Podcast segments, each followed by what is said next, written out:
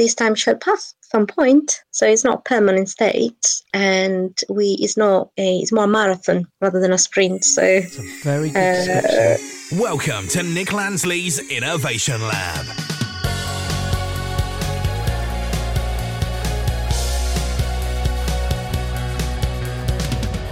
Hello, I'm Nick Lansley. Welcome to the lab. In this episode, I'm continuing my journey into understanding the mental challenges and innovative solutions for dealing with our strange new world of staying at home and, for some, self-isolation.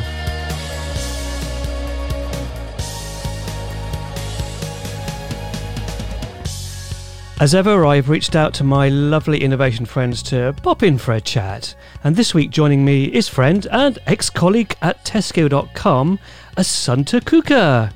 Asunta is a resilience and engagement coach working with both individuals and organisations. She's created her own coaching space called Kokoro Consultancy, where people can feel comfortable with having genuine conversations, learn to accept who they are without fear, but with the confidence and the resilience of a curious explorer. On her website, Asunta says, I discovered that by holding a safe space where people can feel comfortable in having genuine conversations, I can see people changing and becoming more honest with themselves. Asunta, welcome. Hello, Nick. Thank you for having me. Absolute pleasure. Well, perhaps you could give us a little background about yourself. Yes, with pleasure. So I'm Asunta, and I run a coaching practice, as you say, called Kokoro Consultancy. And I'm a coach specialised in resilience and employee engagement. My background is really journalism and innovation and communication. That's where we met, actually, at Tesco. Yes, we did. Working in innovation. And after more than 15 years working in employee engagement, I realized that actually all I wanted to do was spending more time talking to people and helping them to kind of navigate uncertainty and stressful lives so that they can develop more resilience. So here I am, running Kokoro Consultancy. It's excellent. And I remember, yes, so we worked together in Tesco Innovation, Tesco.com Innovation. This episode is all about mental well-being in this strange new world we have entered. And what do you think of this world at the moment? Well, I guess like anyone else, it's an uncertain world. So it's something that, we don't have control of. So we do need to learn to navigate uncertainty because we don't know what's going to happen. We don't own our future anymore. So all we can do is focus on the present. But I do really think that it's important for us developing self-awareness and being present in the moment, as it's the only thing that actually we can control. Yes. No, I completely get that. I suspect that whether it's self-isolation, which I guess is the worst, but certainly having to stay at home can take a mental toll on your mind. How could you best prepare yourself and indeed those in your household to deal with boredom and stress from news? It's an interesting question because rather than prepare for boredom or stress, it's more that we need to kind of accept we're going to go and face a change. And then the response to this change might differ from person to person. It might be more noticeable, might be stronger for different people in the household. So what I'm trying to say is that we all cope with crisis in a different way. So perhaps the most effective things to deal with change is really to communicate as much as we can with the other people around us, but also check within us, really. We're going to go through a roller coaster of emotions in the next few weeks, the months. Yes. And I do really believe the acceptance is probably one of the most effective technique at time like this. Okay. Accepting that we don't have control of everything, but also allow time every day for check-in with us and with the people we live it with, also with friends virtually and family virtually. So literally asking, how am I feeling today? What do I need to do? Yes. Or what am I thinking? No, I was interested about that. It's funny you said about acceptance because you've just reminded me of, is it the 7 stages of grief where the first one is denial, but you move along towards acceptance of what has ever happened. Do you think that we're in denial a bit at the moment, or there's a stress moving towards acceptance that this world is changed now? It depends from person to person, right? Yes, we are in the famous, curve of change where we go from denial to perhaps anger to maybe acceptance, and then again anger. You know, we go through literal roller coaster of emotions. It might be that some part of the world, they're already on the acceptance phase. In part, you know, in our, where we live now, perhaps we are going through the acceptance phase. Doesn't mean that the path in front of us is so straightforward and smooth. Different people react in different ways, and there are different ways of expressing fear as well. Yeah. And you mentioned also the stress and news, for example. And for me, it's just very, very important to reduce exposure to news and social media. I always recommend to filter news and somehow only focus on the news that are actually relevant, and they are perhaps, you know, fact-checked facts, so they are actually true, rather than focus on things that are not relevant to us but can just emphasize our stress. Right. It's a matter of finding a balance between the consumption of kind of bad, worrying news, yes, and more positive content. And when I say positive content, it can be something completely different than news, like a funny video, a book, or a comedy, whatever. Yes. We are at the moment overwhelmed by, you know, the amount of news that we have, the consumption of news, but also the amount of options that we have. Some people might find themselves with lots of time on their hands. Perhaps they lost their job, or perhaps, you know, the work is actually reduced. Other people might have so many things to do, perhaps because they're also looking after children while working full time or part-time. So we might find ourselves almost in that kind of paralysis moment where we don't know where to start from. Yeah, I could imagine that paralysis is a good description. Sometimes it's like you don't know where to turn. You feel powerless to do anything about it beyond follow the government rules. I also find that the news can be fascinating as well as overwhelming. So it's kind of keeping in the know versus just absorbing endless amounts of it from 24-hour news channels. Have you found a way of working out what time of the day you'll listen to a bit of the news, or how much news you want to listen before you shut the thing off? Well, I personally, I have chosen to, for example, exit groups on WhatsApp, on Facebook, or, you know, whatever social media I use, unmute groups, perhaps, notifications, so I don't get all the BBC notifications I used to have before, and only choose the evening, once my child is in bed, for example, to actually listen to the news. And that's because I want to leave the day for what it is. I really want to be present. I've got a lot of things to go through between coaching and looking, you know, homeschooling, and looking after my mental health, physical health. I do believe that it's enough for me to have one source of information per day. And I found this somehow calming. So I can have a sort of control in, you know, the content actually I decide to consume. And for me, it's also about creating boundaries. So there are boundaries in the life that I'm living in my flat right now. And in these boundaries, I only allow some type of information, if you like, and also when I want. It's almost about, you know, preventing that kind of sense of being overwhelmed, as you said.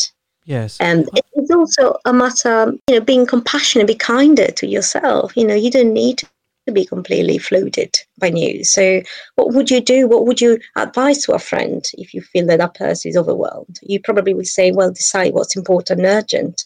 Yes. You know, you want to be informed, but also you want to decide what's important for you right now. What do you really need to know to stay firm, and what you don't need to know?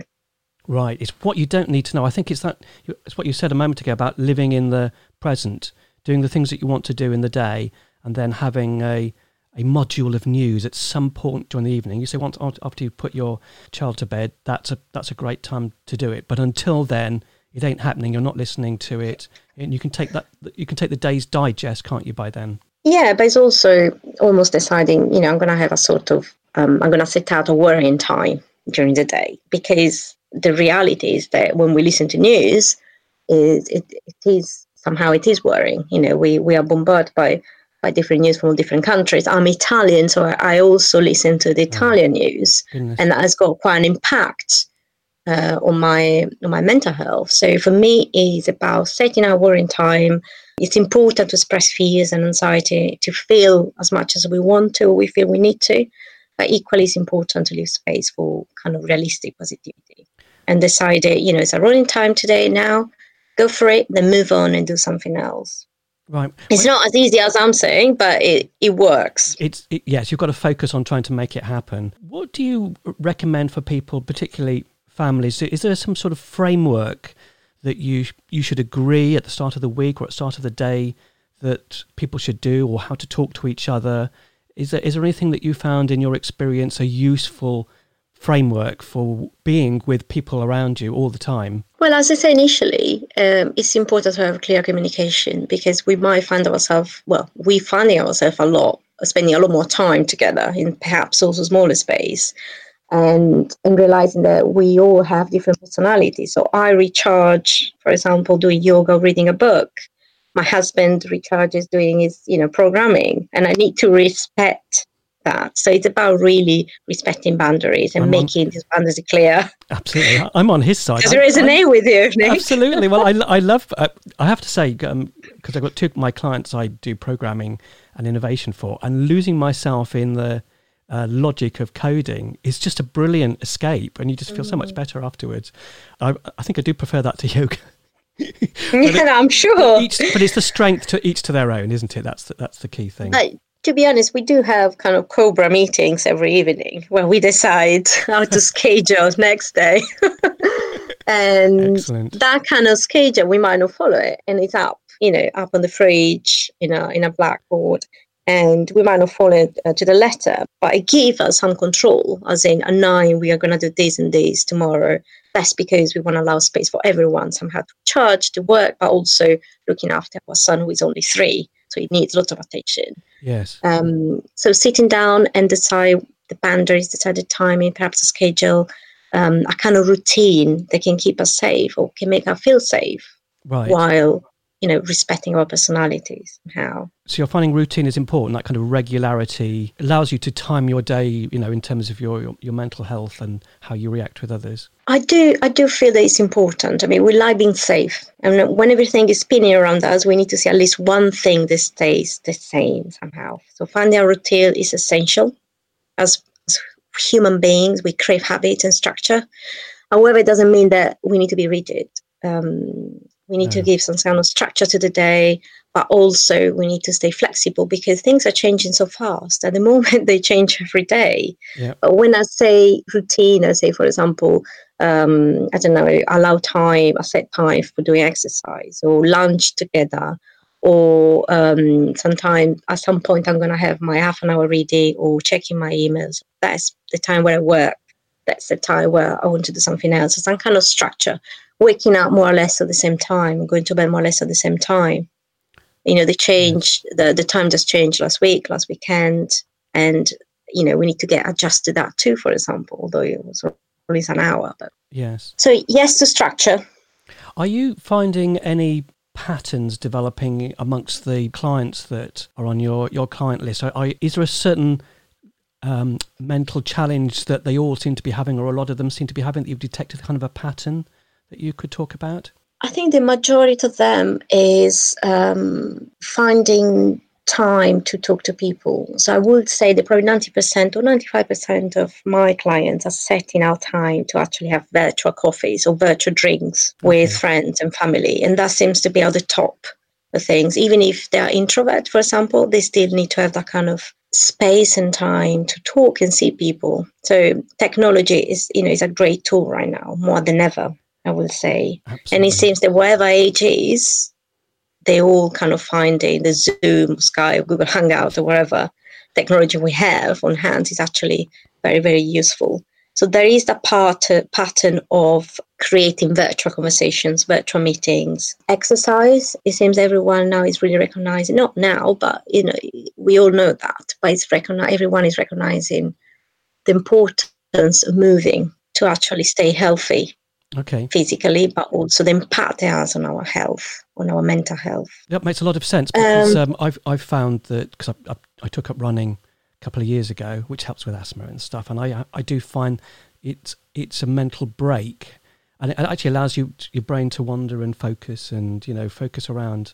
And I find that a very good way, because I'm not being distracted then by social media or the news or my work. Is that something that you find the same, and some similar activity? I suppose cycling would do it. A good brisk walk would achieve good mental health for the same reasons. Absolutely. I mean, personally, I am a runner, and I need my hour run pretty much every day. And once, perhaps if we really need to go, or we're going to go into a complete lockdown, I already have a plan B. I'm going to go up and down the stairs. I read the other day about this guy who ran a marathon in his garden. Yes. So really, really chapeau. So I do think if we make a priority exercise, whatever we choose to do, is it should be part really of our routine. I do have that idea. So you're going to do a 7 a.m. run up and down your apartment buildings? Well, yes, we go upstairs, and we live in the 6th floor, and I'm going to go up and down the stairs if I cannot go out anymore. We do also have we carved a little space in our flat as like a sort of gym. For me, it's absolutely essential to do exercise. Yes. And in all of this, I also think that we need to be careful to not create too much expectations on us, really, too many expectations. We feel perhaps the need to feel all the time that we have. Actually, we need to be kind with ourselves, kind of show a little bit of self-compassion. It's okay as well to rest. Yes. Not to fill every minute of the day with an activity. Right. Because this time shall pass at some point. So it's not permanent state, and it's more a marathon rather than a sprint. So it's a very good description. It's almost about, preventing that kind of sense of being overwhelmed, as you said. Look, Asunta, it's been fantastic talking to you. Lovely to see you again. We're looking at each other on the computers. Perhaps you could just once again give a little bit of a shout out to your consultancy if anybody would like to get in touch. Yes, please. I am on www.kokoroconsultancy.co.uk. Kokoro is spelled K-O-K-O-R-O. It's a Japanese word, which means heart, mind. And if anyone wants to get in touch with me, can just send me an email through my website. And I specifically specialise on resilience coaching. So please get in touch. Asunta, it's been fantastic having you on the show. Good mental health, and stay well. Thank you for having me, Nick. Pleasure. Take care. Bye.